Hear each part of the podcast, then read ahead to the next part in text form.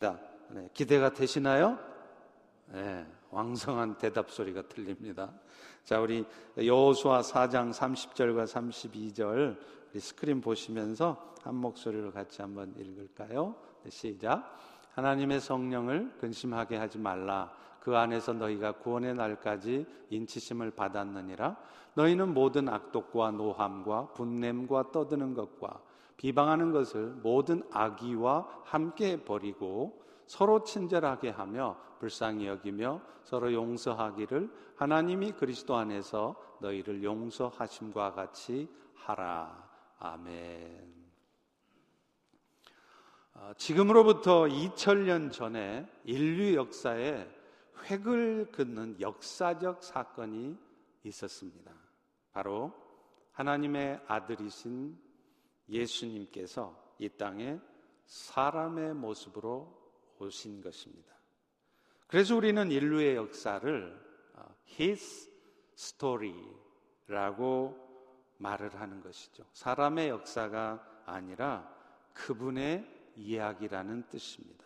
또 그분이 오신 시점을 기준으로 해서 BC, before Christ, 예수님 전, 그리고 또 AD, 안노 도민이라고 해서 주의 해라는 뜻입니다. 이렇게 인류의 역사를 전과 후로 구분하는 것입니다. 하나님의 아들이신 예수님이 2000년 전에 이 땅에 오신 이유는 무엇일까요? 말할 것도 없이 여러분의 구원을 위해, 인류의 구원을 위해서 오신 것입니다. 그분은 우리의 죄를 씻기 위해서 자신이 죄가 없음에도 불구하고 우리 대신 십자가에서 죽임을 당하셨습니다. 그리고 마침내 죄의 대가인 죽음을 이기시고 부활하심으로 말미암아 우리의 모든 죄의 문제를 완전히 해결하셨음을 증거하셨습니다. 여기까지가 우리가 흔히 알고 있는 복음입니다. 그런데요, 이 복음에는 또 하나의 정말 복된 소식, 좋은 소식이 숨겨져 있습니다. 그것은 예수님께서 이 영광스러운 구원 사역을 마치시고 승천하시면서 자신을 대신해서 이제 그 구원 사역을 계속 이루어 가실 분을 보내셨다는 것입니다. 그분이 바로 성령님이십니다. 그래서 우리는 성령님을 제2의 보혜사라고 부릅니다. 여러분, 이 보혜사라는 뜻이 παράκλητος라는 단어를 쓰는데요. 말 그대로 옆에서 돕는 자라는 뜻입니다. 원래 이 단어는 재판정에서 죄가 있는 죄인들을 변호하고 돕는 변호사를 뜻하는 단어였습니다. 그러니까 우리 성령님께서 제2의 보혜사라는 말은 제1 보혜사, 원 보혜사이신 예수님을 대신해서 이 땅에 남아 변호사처럼 여러분들을 계속해서 돕는 분이라는 말인 것입니다. 사실 엄밀히 말하면 성령님은요, 옆에서 돕는 분이 아니라 우리 안에서 돕는 분이세요. 그러므로 지금 이 순간에도 분명 예수 그리스도를 믿는 믿음 가운데 구원의 은혜를 입은 성도라면 그 안에는요, 반드시, 반드시 성령님이 계십니다. 만약 여러분 중에 성령이 계시지 않는 분이 계시다면 그분은 성도가 아니신 것입니다. 그리고 그분이 우리 안에 거하시면서 우리를 돕는 일이란 그분이 우리의 구원의 보증이 되시고 개런티가 되시고 증거가 되신다는 것이죠. 오늘 본문도 그것을 말하고 있습니다. 우리 30절 다시 한번 읽어봅니다. 네, 시작. 하나님의 성령을 근심하게 하지 말라. 그 안에서 너희가 구원의 날까지 인치심을 받았느니라. 여러분 여기서 성령 안에서 인치심을 받았다는 말이 무슨 말이냐 하면 여러분들이 우리 그리스도인들이 하나님의 소유가 되고 하나님의 자녀가 된 것을 보증해 주는 증거가 있는데 그 증거가 바로 성령이시라는 거예요. 그런데 그 성령님은 여러분의 구원을 보증해 주시는데 개런티 하되 언제까지 보증해 주시느냐? 구원의 날까지라는. 여기서 말하는 구원의 날이라고 하는 것은 예수님이 세상을 심판하심으로 영원한 나라를 완성하실 재림의 날을 말합니다.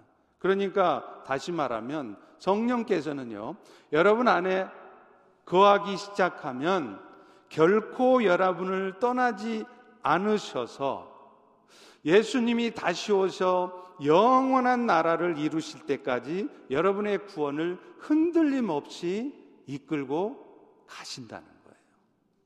그래서 고린도전서 1장 8절도 그런 은혜를 이렇게 말합니다. 주께서 우리 주 예수 그리스도의 날에 그러니까 재림의 날에 여러분이 그 예수님 앞에 전혀 책망할 것이 없는 자가 되도록 끝까지 견고하게 하시리라 이렇게 말씀하고 있습니다.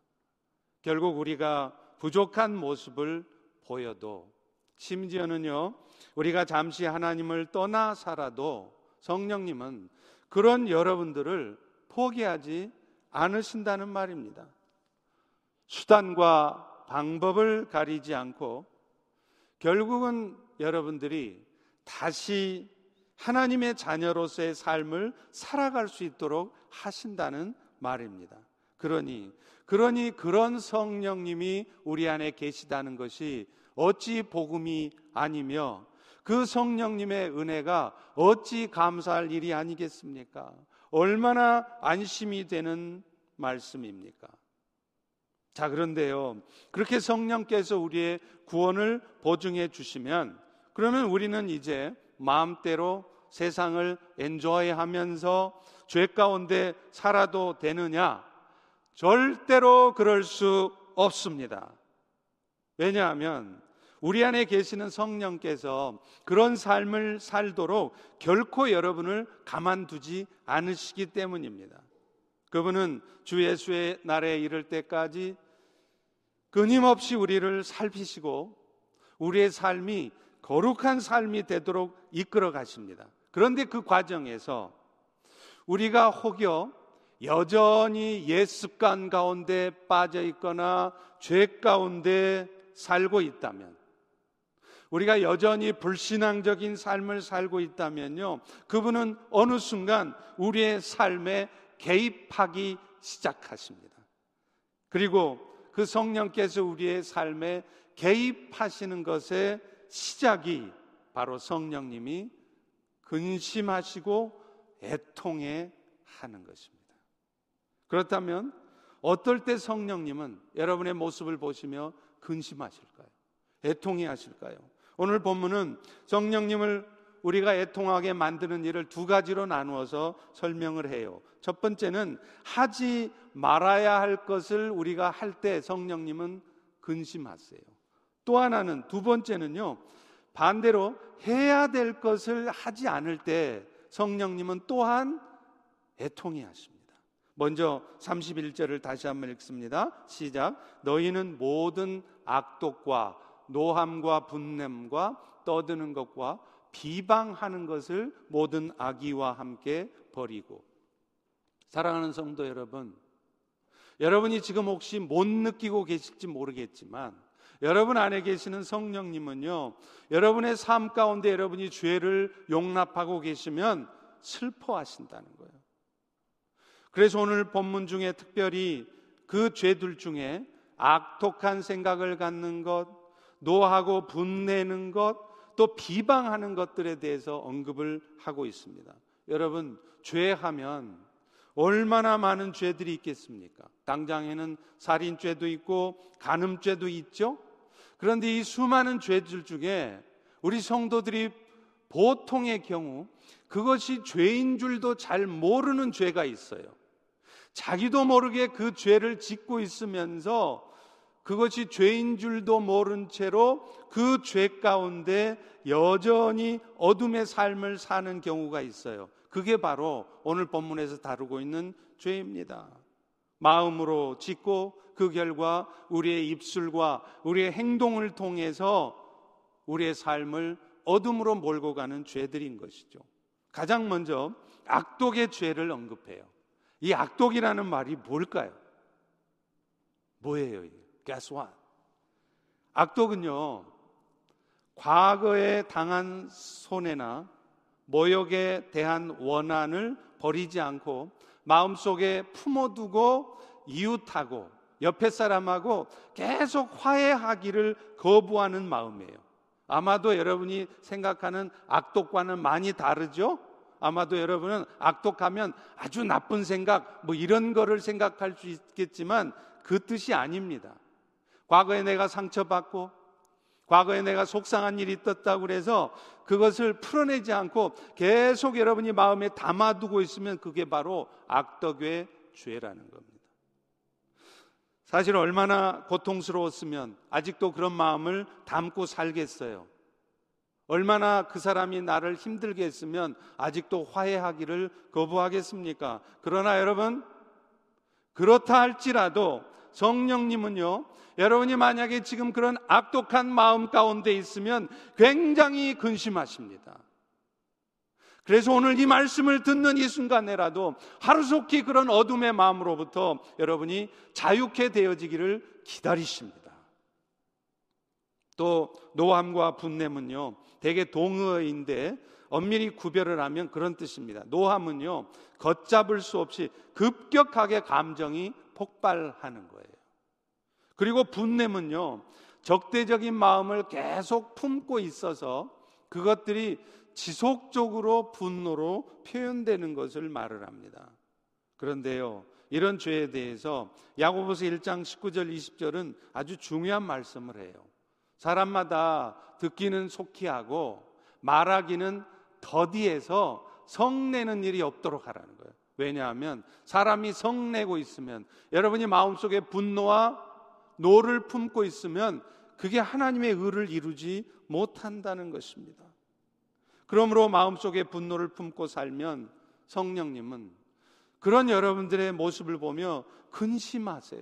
막 애통해 하시는 거예요. 너 그러면 안 돼. 왜 아직도 화해하지 않고 있니? 왜 아직도 마음에 그런 분노와 어두운 마음을 담고 있니? 이렇게 말씀하시는 거예요. 왜냐하면 여러분이 아무리 나름대로는 정당한 이유 때문에 그런 노한 마음을 품고 있을지라도요, 그 분노하는 마음을 갖고 있으면 먼저는 여러분의 그 분노의 마음이 여러분도 모르는 사이에 남의 마음을 또다시 아프게 합니다. 그리고 무엇보다도 성령의 마음을 아프게 합니다. 그리고 그리고 무엇보다도 결국은 그 마음이 여러분 자신의 삶에도 손해를 가져오기 때문이에요. 그리고 그런 마음 가운데 살다 보면 어느 순간 여러분은 생각지도 못한 더 큰 죄악 가운데 나아갑니다. 그게 바로 오늘 본문에서 말하는 회방이라는 죄예요.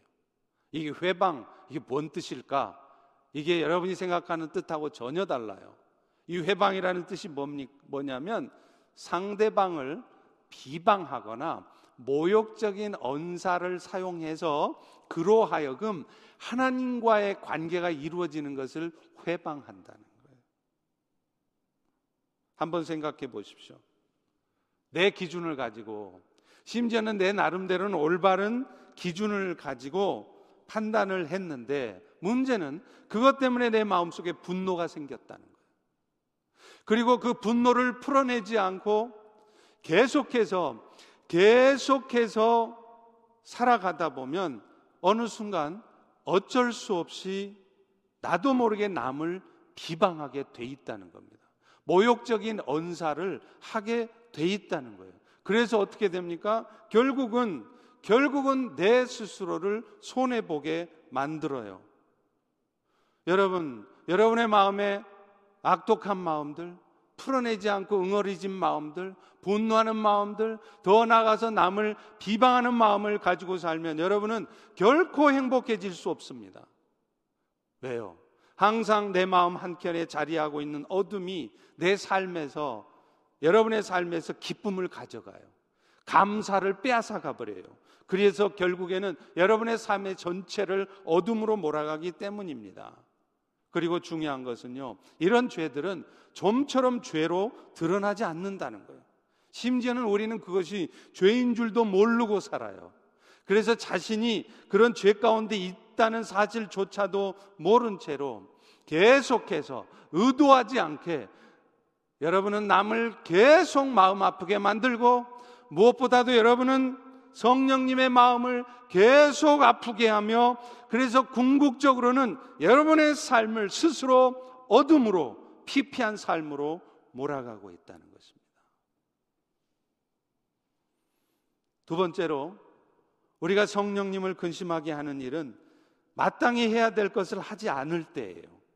우리 32절을 다시 읽습니다. 시작. 서로 친절하게 하며 불쌍히 여기며 서로 용서하기를 하나님이 그리스도 안에서 너희를 용서하심과 같이 하라.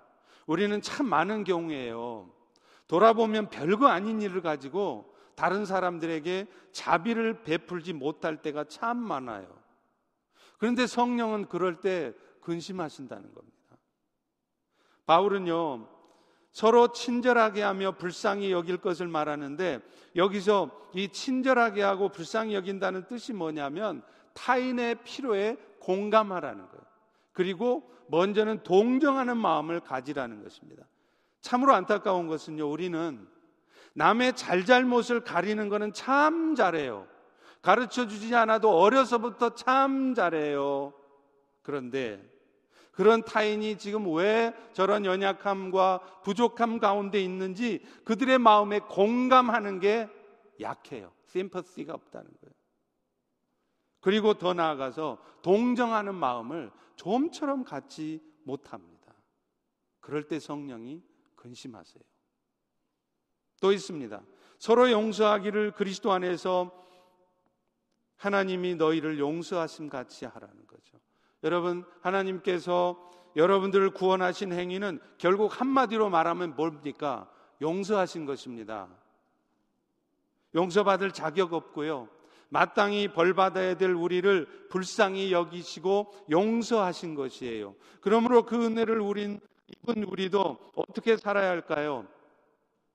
타인에 대해서 우리 역시 극률이 여기고 용서하는 마음을 먼저 가져야 됩니다. 그래서 로마서 15장 7절도 이렇게 말씀하시죠. 그러므로 그리스도께서 우리를 받아서 하나님께 영광 돌리심과 같이 너희도 서로 받으라는 거예요. 예수님이 여러분의 모습을 있는 그들의 모습대로 판단하시면 어떻게 될까요? 저를 포함해서 우리 모두는 한순간도 살아남을 수 없어요. 곧바로 다 죽음입니다. 그렇다면 그런 용서하신 은혜를 먼저 받은 우리 역시 쉽지 않겠지만 서로 용납하고 서로 받아내는 삶을 살아야 돼요. 그게 바로 하나님께 영광 돌리는 삶이기 때문입니다. 우리는요, 보통 하나님께 영광 돌리는 삶이라는 것을 교회에서 열심히 봉사하고 또 헌금도 많이 하고 뭔가 대단한 일을 이루어야 하나님이 영광 받으신다 생각해요.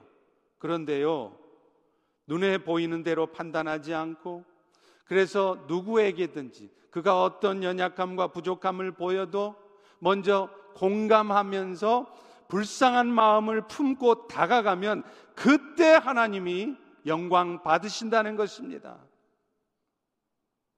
반대로 열심히 봉사하다가 오히려 용서 못하고 일의 방식이 다르다고 다른 사람들을 받아내지 못하고 있으면 그런 모습을 통해 하나님은 영광 받지 않으십니다.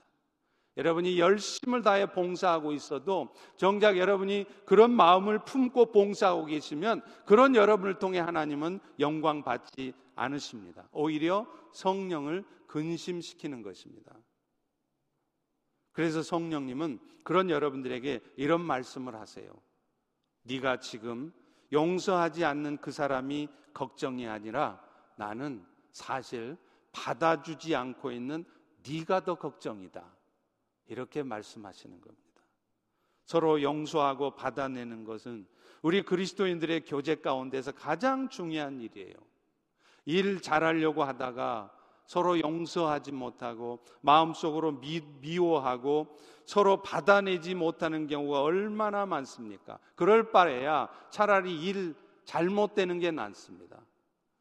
일은 잘 안 되는 것 같아도요, 서로 용서하고 받아내고 있어 보세요. 어떤 일이 일어나는 줄 아십니까? 그럴 때 비로소 영원 구원의 역사가 일어나고 영혼들이 세워지기 때문입니다. 자, 그렇다면 우리가 성령님을 만약에 근심하게 되면 어떤 일이 벌어집니까? 왜 우리는 성령을 근심하게 하면 안 됩니까? 가장 먼저는요, 만약에 우리가 성령을 근심하게 하고 있으면 여러분의 삶에 성령의 역사는 절대로 나타나지 않습니다. 기적 같은 성령의 역사뿐만 아니라 여러분이 기도하고 있는 기도의 응답도 없어요. 그렇기 때문에 혹시 여러분의 기도가 지금 응답되지 않고 있다면 그 이유가 아직도 여러분의 삶에 성령을 굉장히 근심시키고 있는 일이 있어서 그런지는 않는지 돌아보아야 됩니다. 그리고 무엇보다도요, 계속해서 여러분이 고치지 않고 계속 성령을 애통하게 하면 결국 어느 순간 성령의 징계하심을 여러분이 받게 된다는 거예요.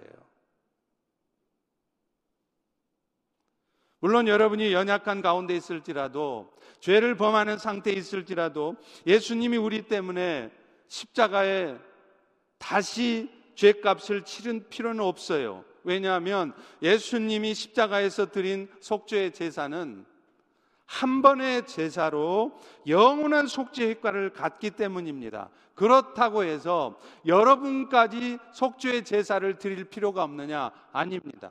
여러분들은 계속해서 속죄의 제사와 같은 회개를 계속해야 된다는 거예요. 그리고 성령께서는 여러분들이 마음으로 회개하지 않고 고의적으로 계속적으로 계속 여러분이 그 죄와 어둠 가운데 있으면 여러분의 죄를 여러분의 삶에서 없애려고 조치를 취하십니다. 행정 조치를 취하세요. 그게 뭐냐면 징계를 주시는 거예요. 그래서 히브리서 12장 10절도 말합니다. 그들은 육신의 아버지들은 잠시 자기 뜻대로 징계하지만 하나님은 우리의 유익을 위해서 다시 말하면 우리의 거룩함을 위해서 징계를 주신다는 거예요. 무슨 말입니까? 징계 자체가 여러분 자신도 모르는 사이에 여러분의 삶을 어둠으로 몰고 가는 죄를 제거해내고 또 여러분을 더욱 성숙해 하시려는 거예요. 여러분 스스로도 없앨 수 없는 그 죄, 그 죄를 성령께서 여러분 대신에 없애준다는 거예요. 뭘 통해서요? 징계를 통해서. 그렇기 때문에 징계는 아프지만 우리를 사랑하시는 하나님의 또 다른 사랑의 표현인 것이죠. 그러면 성령님은 우리를 어떻게 징계하십니까?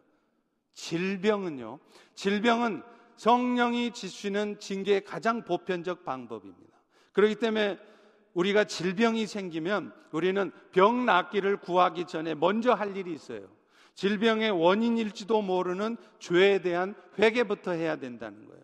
물론 우리에게 질병이 찾아오는 이유는 항상 그런 이유만은 아닙니다. 우리가 더욱 온전한 믿음의 사람이 되게 하시려고 연단하시는 차원에서 질병을 주시기도 하지만 의외로 의외로 많은 경우에 의외로 거의 대부분 여러분에게 질병이 생기면 그것은 그 질병을 통해서 여러분들이 죄로부터 멀어지려고 하시는 것입니다. 때로는 내 스스로도 내가 지금 죄 가운데 있다는 것조차 모르는 채 나는 신앙생활 잘하고 있지, 열심히 봉사하고 있으니까 죄가 없는 것이지, 그런 우리를 깨닫게 하시려고 질병을 주시는 거예요. 그래서 신명기 28장 58절과 59절은 그렇게 말합니다. 네가 만일 이 책에 기록한 율법의 말씀을 지켜 행하지 않고 하나님 여호와 두려운 이름을 경외하지 않으면 여호와께서 너와 너의 자손의 재앙을 극렬하게 하신데 그 재앙이 크고 오래고 오래 갈 것이라는 것입니다. 여러분 지금 우리가 겪고 있는 코로나 바이러스 사태도 마찬가지라고 생각해요. 작년에 이 코로나 바이러스가 중국 우한에 생겼을 때 우리는 금방 끝날 줄 알았어요. 그런데 지금 반년이 지났습니다. 현재 전 세계 확진자 수가 무려 600, 600만 명입니다. 안타깝게도 하루에 10만 명씩 확진자가 늘어갑니다. 그리고 그 증가수가 누그러들지 않고 있다는. 그런데 오늘 신명기 말씀에 보면 뭐라고 말합니까? 그 질병이 중할 것이지만 오래 갈 거라는 거예요. 실제로 CDC나 질병을 연구하는 감염병 학자들의 공통적인 얘기가 이것입니다. 아마도 이 코로나 바이러스는 여름철에 잠시 누그러들었다가 가을부터 다시 심해질 거라는 거예요. 그런데 두려운 것은 다시 심해지면 그때 바이러스는 아주 강력한 힘을 갖는 변종 바이러스일 것이라는 것입니다. 그래서 지금도 이미 바이러스에 감염이 되었다가 나았어요. 나았으면 면역이 생겨서 다시 안 걸려야 되잖아요. 그런데 이미 면역이 생긴 사람이 다시 걸립니다. 왜 그렇습니까? 바이러스가 변종이 생기니까 그렇다는 거예요. 그러니 지금 치료제도 없잖아요. 백신도 안 나왔잖아요. 그런데 더 강력한 바이러스가 더 강하게 하반기부터 퍼지면 인류는 어떻게 됩니까? 그렇기 때문에 우리 개인에게 육신의 질병이 찾아올 때는 물론이고 나하고는 아무 상관없어요. I don't care. 왜요? 나는 안 걸렸으니까 우리 가족은 안 걸렸으니까 천만의 말씀이에요. 이 세계적인 팬데믹이 와 있는 이때 우리가 해야 될 일은 너무나 분명해요. 열심히 치료받고 열심히 백신 개발도 해야 하겠지만 그 전에 여러분이 혹시 그동안 하나님의 말씀을 너무 쉽게 생각하지 않으셨습니까? 여러분이 그동안 너무 여러분의 생각대로 인생을 살아오지 않으셨습니까? 진지하게, 겸허하게 돌아보셔야 한다는 것이에요. 왜냐하면 그것이 오늘날 팬데믹 사태를 우리에게 주신 이유이고 여러분 개인에게 질병을 주신 이유이기 때문입니다. 저는 오늘날 이 현실을 보면서 참담한 마음이에요. 이제는 질병으로도 안 되니까 온 나라에 폭동이 일어나는 현실을 보세요. 그야말로 우리 펠로시 교회만이 아니라 이 미국 땅을 위한 기도, 미국 교회를 위한 기도가 저는 절로 나와요. 그래서 저는 밤마다 동네를 돌면서 아침마다 기도하면서 기도합니다. 하나님, 이 미국 땅이 진정한 기독교 국가가 되기 위해서 하나님께서 다시 한번 기회를 주셨으면서도 우리는 여전히 깨닫지 못합니다. 여전히 영적으로 깨어나지 못하고 있습니다. 여전히 영적으로 나태한 삶을 살고 있습니다. 하나님을 찾지 않고 있습니다. 그런 이 미국 땅을 불쌍히 여겨 주십시오. 기도가, 기도가 절로 나옵니다. 하나님은요, 또 우리가 물질에 대한 집착을 갖고 있을 때 종종 경제적인 어려움을 겪게도 하세요. 잠언 23장 5절에 그렇게 말하죠. 네가 어찌 허무한 것에 주목하느냐. 정령 재물은 날개를 내어 독수리처럼 날아가리라. 여러분이 경험해 보셨죠?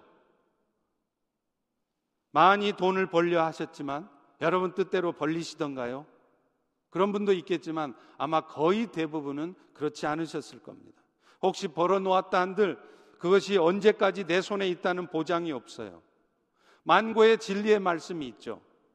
큰 부자는 하늘이 내린다는 것입니다. 정말 그렇습니다.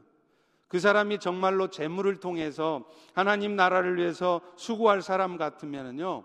우리가 노력하지 않아도요. 사실은 하나님께서 때가 되시면 알아서 부어주세요. 큰 부자가 되는 것이 결코 사람의 노력으로 되는 것이 아닙니다. 그리고 이런 큰 부자가 될 사람들은 아주 소수입니다. 아무나 부자 되게, 아무나 돈 많이 벌리게 안 하세요. 그리고 부자가 되는 과정도 하루아침에 되지도 않습니다. 반드시 하나님은 누군가에게 물질을 부어서 그를 통해서 하나님이 일을 하고 싶으시잖아요. 그러면 반드시 그 전에 그 물질의 축복을 주시기 전에 테스트를 하세요. 훈련을 하세요. 그래서 작은 걸 줘봐요. 그걸 잘 쓰는지 테스트를 해봅니다.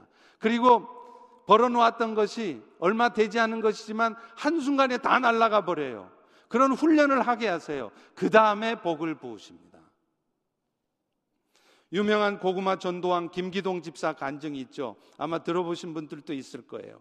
그분은 사업을 하시면서 전도를 참 열심히 하세요. 그야말로 이분은 사업하는 이유가 비즈니스의 이유가 뭐냐면 돈 벌려고 하는 게 아니라 전도하기 위해서 하신대요.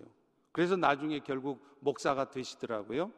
근데 그분이 늘 하시는 말씀이 뭐냐면 나는 하나님 일하고 하나님은 내 일하고입니다. 저는 개인적으로 이 말에 100% 동의하지는 않아요. 그런데 어찌됐든 그분이 그런 마음을 갖게 된 데는 계기가 있었답니다.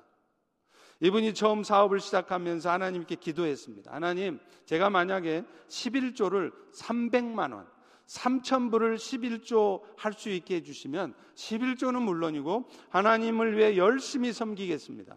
근데 하나님이 정말 11조를 300만 원을 내게 해주셨대요.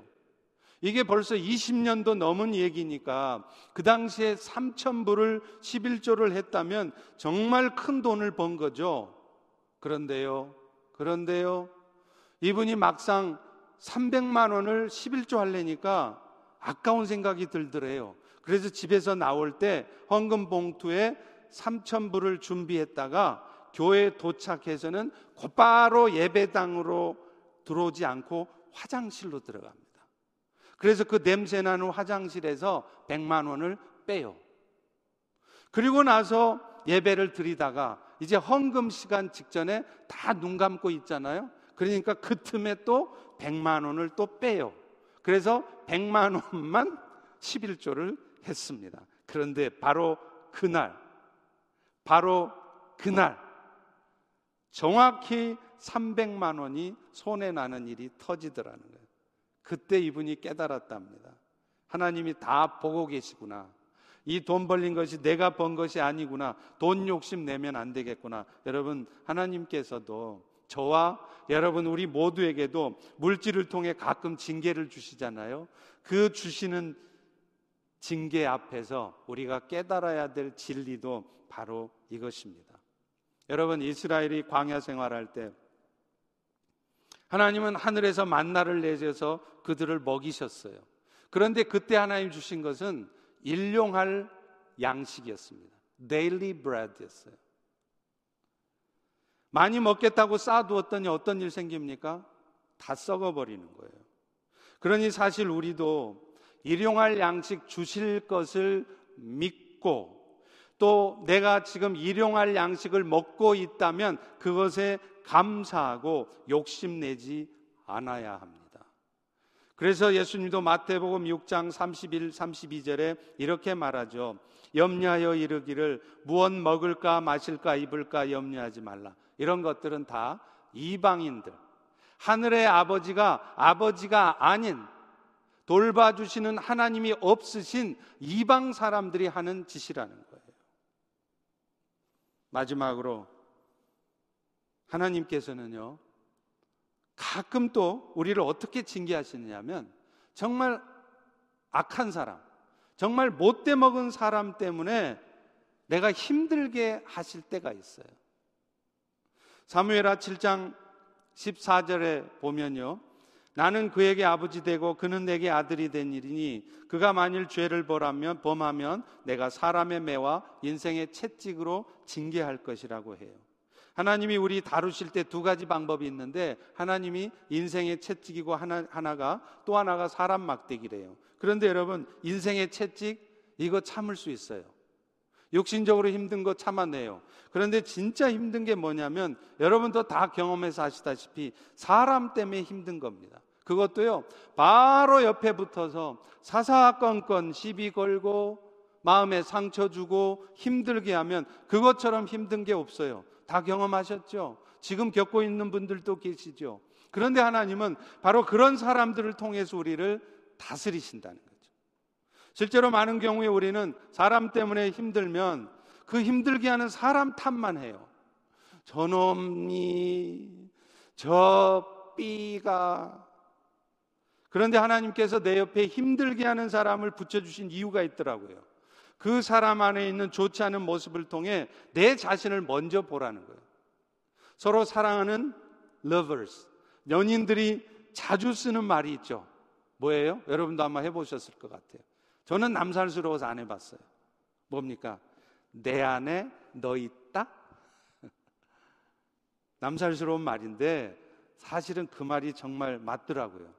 사실은 내 안에도 너의 그 못돼 먹은 좀 심하게 표현해 볼게요. 너의 그 못돼 처먹은 모습이 나한테도 있다는 겁니다. 부모 자식 간에도 유난히 사이가 안 좋은 자식들을 한번 보세요. 틀림없이 그 자녀의 모습 속에 내 모습이 있습니다. 그러니 나를 똑 닮은 그 자녀와 제일 많이 부딪히는 거예요. 그런데 그렇게 하신 이유가 뭡니까? 그 과정을 통해서 하나님 우리가 성숙해지기를 원하시는 겁니다. 맨날 남 탓하고 바깥 상황 탓만 하던 우리가 그런 못된 사람을 보면서 우리 안에 허물을 발견하게 하시려는 것입니다. 그러니 혹시 하나님께서 여러분에게 붙여주신 정말 까다로운 사람이 있으신가요? 그러면 그 사람하고 한번 영적 씨름을 해볼 필요가 있어요. 그 사람 피해서 도망가면 하나님은요, 또 다른 곳에서 더 센 사람 만나게 하십니다. 유명한 이야기가 있죠. 이쪽 교회에서 김집사 꼴 보기 싫어서 저쪽 교회 갔더니 그 교회는 더 센 김권사가 기다리고 있더라. 딱 맞는 말인 것 같아요. 주유소 습격 사건이라는 한국 영화의 주인공인 유호성이가 하는 유명한 대사가 있습니다. 수십 명의 마을 깡패들이 쳐들어오니까 유호성이가 그렇게 말합니다. 나는 한 놈만 상대해. 수십 명이 다 달려들어서 나를 쳐도 나는 그 중에 딱 한 놈만 잡고 그 놈만 죽일 거라는 거예요. 그러니 20명이 달려들어도 유호성한테 잡힌 그 놈은 그야말로 죽는 거예요. 오늘 우리도 그런 각오로 영적 싸움을 할 필요가 있습니다. 내가 저 한 사람 때문에 이렇게 진을 빼고 시간 낭비하고 물질 낭비할 필요가 있을까? 그럴 필요가 있습니다. 왜 그럴까요? 그 왼수 같은 인간이 바로 원수까지도 축복해낼 수 있는 실력이 생기도록 하나님께서 나한테 붙여주신 사람 막대기이기 때문에 그렇습니다. 사랑하는 성도 여러분, 말씀을 맺겠습니다. 하나님이 붙여주신 사람 막대기를 통해 또 하나님께서 겪게 하시는 경제적인 어려움과 질병을 통해 성령님을 근심케 했던 우리의 삶이 돌이켜질 때 바로 지금 이 순간, right now, 성령님은 무한히 기뻐하실 것이고요. 여러분의 삶을 회복시켜 주실 것입니다. 이제 우리 모두가 성령님을 근심하게 만드는 자가 아니라 늘 성령님을 기쁘게 하는 자 되기를 주의 이름으로 간절히 축원드립니다. 기도하겠습니다. 하나님 오늘도 생명의 말씀을 통해서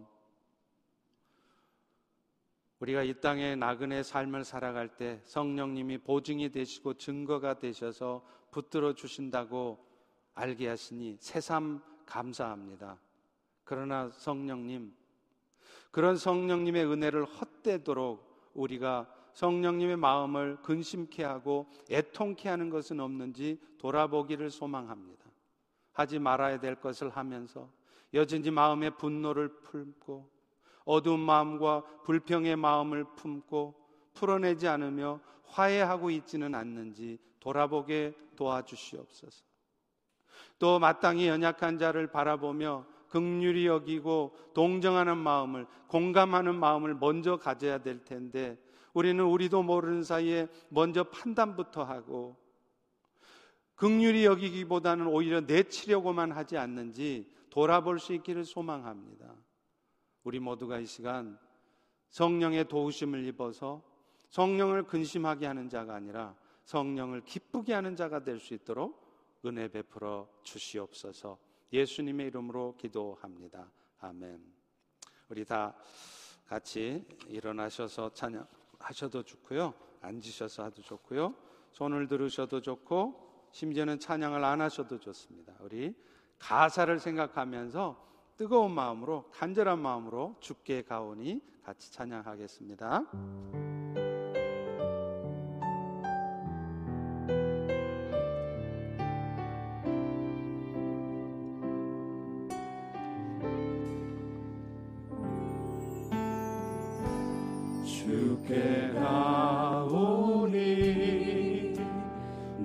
say.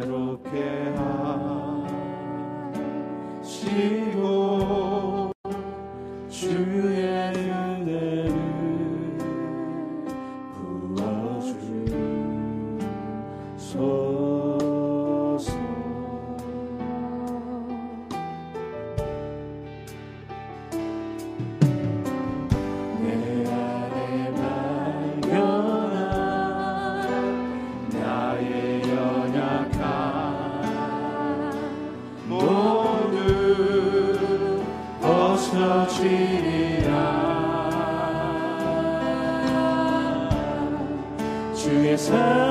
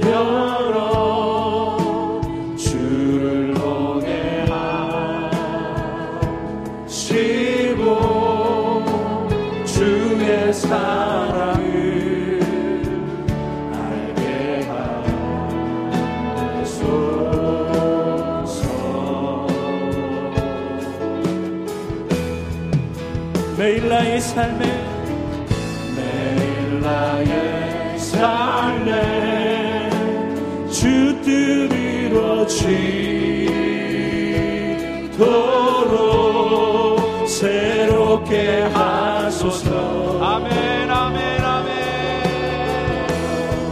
주의 사랑.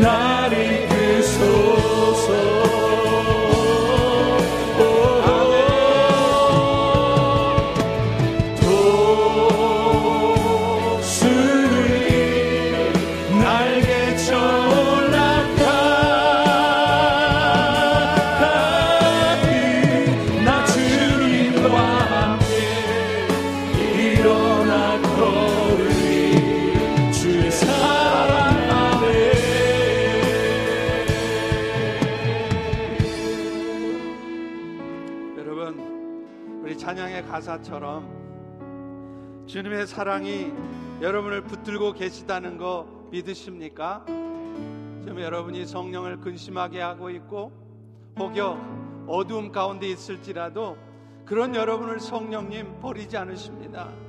불쌍히 여기고 계십니다. 그래서 결국은 여러분을 그 영원하신 생명의 은혜 자리에까지 이끌려고 지금도 여러분을 안타까운 눈으로 바라보고 계십니다. 이제 여러분 독수리 날개쳐 올라가듯 주님과 함께 일어나 걸으십시오. 주님의 사랑을 확신하면서 다시 한번 떨쳐 일어나십시오. 우리 회개와 결단의 기도 스크린을 보시면서 같이 기도하시겠습니다. 우리의 구원이 되시고 보증이 되시는 성령님을 근심하게 있던 일들을 회개하기를 소망합니다. 아버지 하나님 오늘 당장 그 잘못된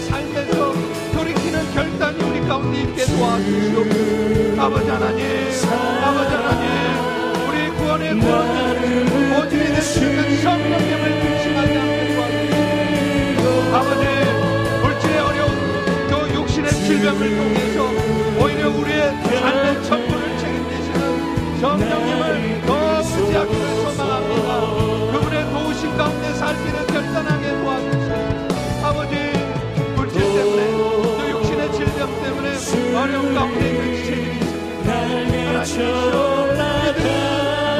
이 시간 저들을 불쌍히 나 주님과 이제 저들이 그 고통으로부터 벗어나시고 아버지 하나님 또 그분을 의지하시고 그분의 도우심 가운데 나아갈 수 있도록 도와주시옵소서 아버지 성령께서 붙여주시고 사람 박대기를 내치하지 않게 도와주시옵소서 피하지 않게 도와주시옵소서 다시 한번 뽑아주게 도와주시고 다시 한번 용서해 주시고 남은 마음대로 허락해 주시옵소서 오 성령 하나님 이 시간 우리 가운데 아버지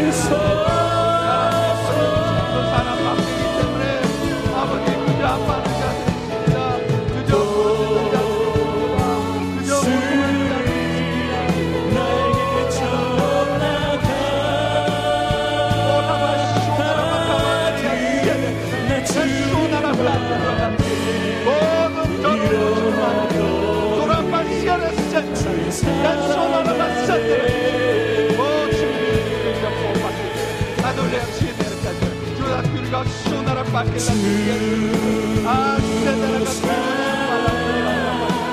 나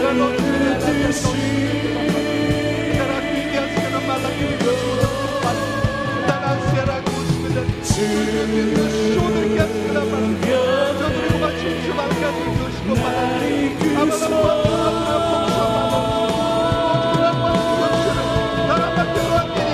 주님과 함께 나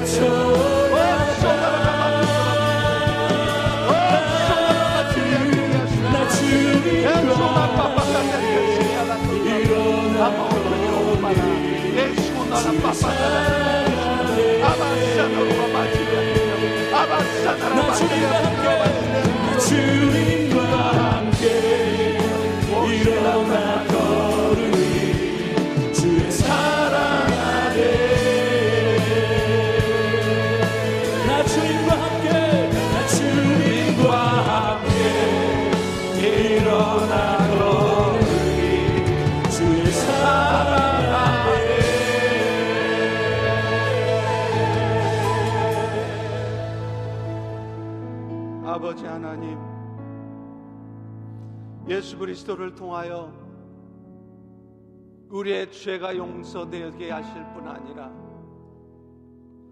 오늘도 우리에게 성령님을 보내주셔서 우리의 구원의 보증이 개런티가 되게 하심에 감사를 드립니다. 오늘 우리는 때로는 연약한 모습 때문에 때로는 그것이 죄인 줄도 알면서 또 어떤 때는 그것이 죄인 줄조차 모르면서 성령님의 마음을 아프게 했었음을 고백합니다. 그러나 주님, 우리의 삶에 사람 때문에 힘들게도 하시고 경제적인 어려움 때문에도 힘들게도 하시고 때로는 뜻하지 않은 육신의 질병을 주시는 이유도 결국에는 이런 모든 일들을 통하여 우리의 삶을 겸손하게 돌아보며 남 탓이나 하고 상황 탓만 하는 것이 아니라 늘 나를 낮추고 나를 더욱 주님 앞에 온전하게 하시고자 하는 것임을 알게 하시니 참으로 감사합니다. 이 시간 성령님 이 부족한 종을 용서하여 주시옵소서. 하나님 주신 그 영원한 생명의 은혜를 붙들지 못하고 그 사랑을 먼저 기억하지 못하며 마음속으로 악독한 마음들을 노함과 분노함들을 또 잘못된 그런 마음뿐만 아니라 극률의 마음을 품지 못했던 것들을 용서하여 주시옵소서. 아버지 또 사랑하는 우리 교우들 미국 이민 와서 참으로 힘들고 어려운 삶을 살아가면서 나름대로 열심히 봉사하고 교회만이 나의 소망이라 생각하며 열심히 신앙생활들은 해왔지만 그 과정 속에서 자신도 모르는 사이에 연약한 지체들을 극률히 여기며 동정하는 것이 아니라 악독한 마음을 품으며 분노하며 회방했던 것들을 용서하여 주시옵소서. 성령님이 모든 것이 우리 안에 연약함이 또 죄악된 본성이 있기에 나타난 현상임을 아울진데 이 시간 성령님 우리를 다시 한번 불쌍히 여겨 주시고 지금 이 순간 우리의 마음속에 있는 모든 악독한 마음들을 분노하는 마음들을 가져가 주시옵소서. 그리고 이 비고비인 마음 속에 서로를 불쌍히 여기며 친절하게 여기며 그리스도의 사랑으로 품어내는 마음을 허락하여 주시옵소서. 아버지 하나님 이 시간 특별히 코로나 바이러스 때문에 확신을 받고 확진을 받고 고통받는 지체들이 있습니다. 죽을 병에 걸려서 생명을 내어놓으며 병과 사투하는 우리의 사랑하는 집사님들이 있습니다. 하나님 뜻하지 않는 사고로 말미암아 비즈니스가 엉망이 되어 있고 먹고 살기가 힘든 상황 가운데 있는 절망적인 상황 가운데 있는 우리 교우들이 있습니다.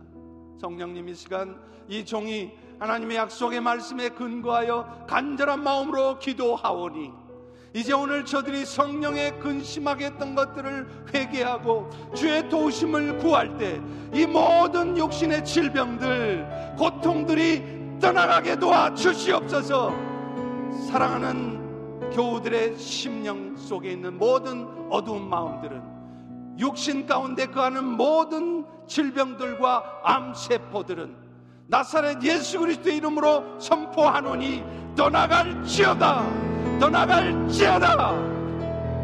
아버지 하나님 이 시간 이 예배를 통하여서 우리에게 긍휼의 마음 품어 주시고 사랑의 마음을 품어 주셔서 감사합니다.